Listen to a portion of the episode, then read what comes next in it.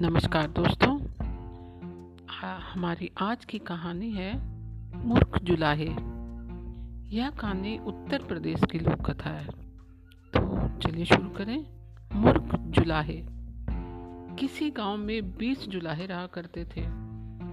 वे निकम्मे और महामूर्ख थे। वे कोई काम नहीं करना चाहते थे। बस अपनी उल्टी सीधी हरकतों से गाँव वालों को परेशान किया करते थे। आजीज आकर गाँव वालों ने उन्हें गाँव से बाहर निकाल दिया। गाँव से बाहर आकर उन्होंने सोचा, हमें किसी दूसरे गाँव में चलना चाहिए और वहाँ रोजी रोटी की तलाश करनी चाहिए। यह सोचकर वे दूसरे गाँव की ओर चल पड़े। रास्ते में एक जुलाहे ने कहा, हम बीस आदमी हैं। हमें गिनती करनी चाहिए कि कहीं कोई छूट तो नहीं गया।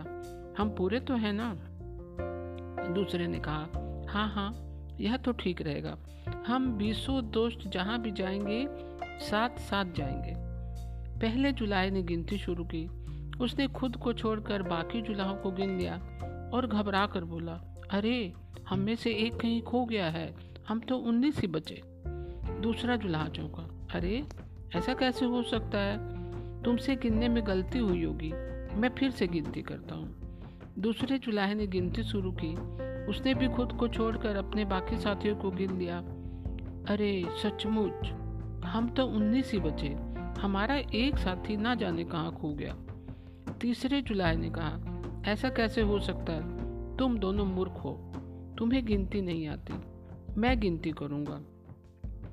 दोनों जुलाहों को अपने साथी की बात सुनकर गुस्सा आ गया और वे बोले, तुमने हमें मूर्ख कहा।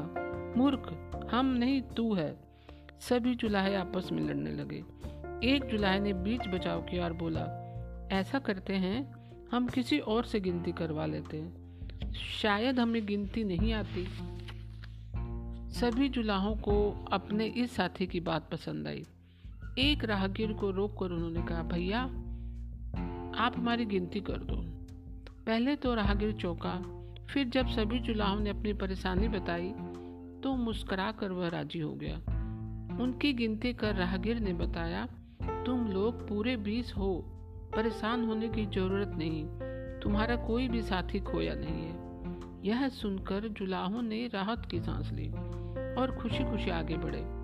आगे एक गाँव था। सभी जुलाहे उस गाँव में चले गए।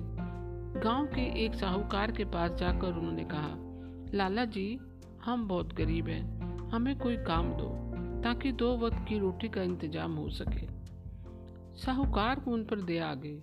उसने उन्हें अपने खेत में काम पर लगा दिया। पूरा खेत डीलों बड़े खर पतवार से भरा हुआ था। एक जुलाई ने कहा, यह तो डीला है। दूसरे ने कहा हाँ यह तो डीला है। तीसरे ने कहा डीला हमारे घर का कबीला। चौथे ने कहा हाँ हम इसे नहीं उखाड़ेंगे। सभी जुलाहे दूसरे खेत में आ गए। वहाँ खेत खम्बलों दूब की घास से भरा था। एक जुलाई ने कहा, यह तो खम्बल है। दूसरे ने कहा हाँ यह तो खम्बल है। तीसरे ने कहा, खम्बल? हमारे घर का टम्बल परिवार। चौथे ने कहा हाँ हम इसे नहीं उखाड़ेंगे।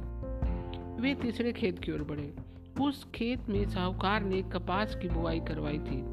एक जुलाई ने कहा, यह तो कपास है। दूसरे ने कहा हाँ यह तो कपास है। तीसरे ने कहा, यह कपास तो हमारा कुछ नहीं लगता। चौथे ने कहा, हम इसे उखाड़ेंगे। सभी जुलाई मिलकर कपास के पौधे उखाड़ने लगे। शाम होने से पहले उन्होंने पूरा खेत साफ़ कर दिया। शाम ढलने पर जब शाहूकार आया तो उसने माथा पीट लिया। गधों, मैंने तुम्हें डीलों और खम्बलों को साफ़ करने के लिए कहा था, और तुमने कपास की सारी फ़सल चौपट कर दी। साहूकार ने सबकी जमकर दुनाई की। और उन्हें गाँव से बाहर निकाल दिया। साहूकार को भला बुरा कहते हुए मूर्ख जुलाहे रोजी रोटी की तलाश में तीसरे गाँव की ओर निकल पड़े। तो दोस्तों, आज की कहानी आपको कैसी लगी? मैं कल फिर एक नई कहानी के साथ उपस्थित होंगी। तब तक के लिए नमस्कार दोस्तों।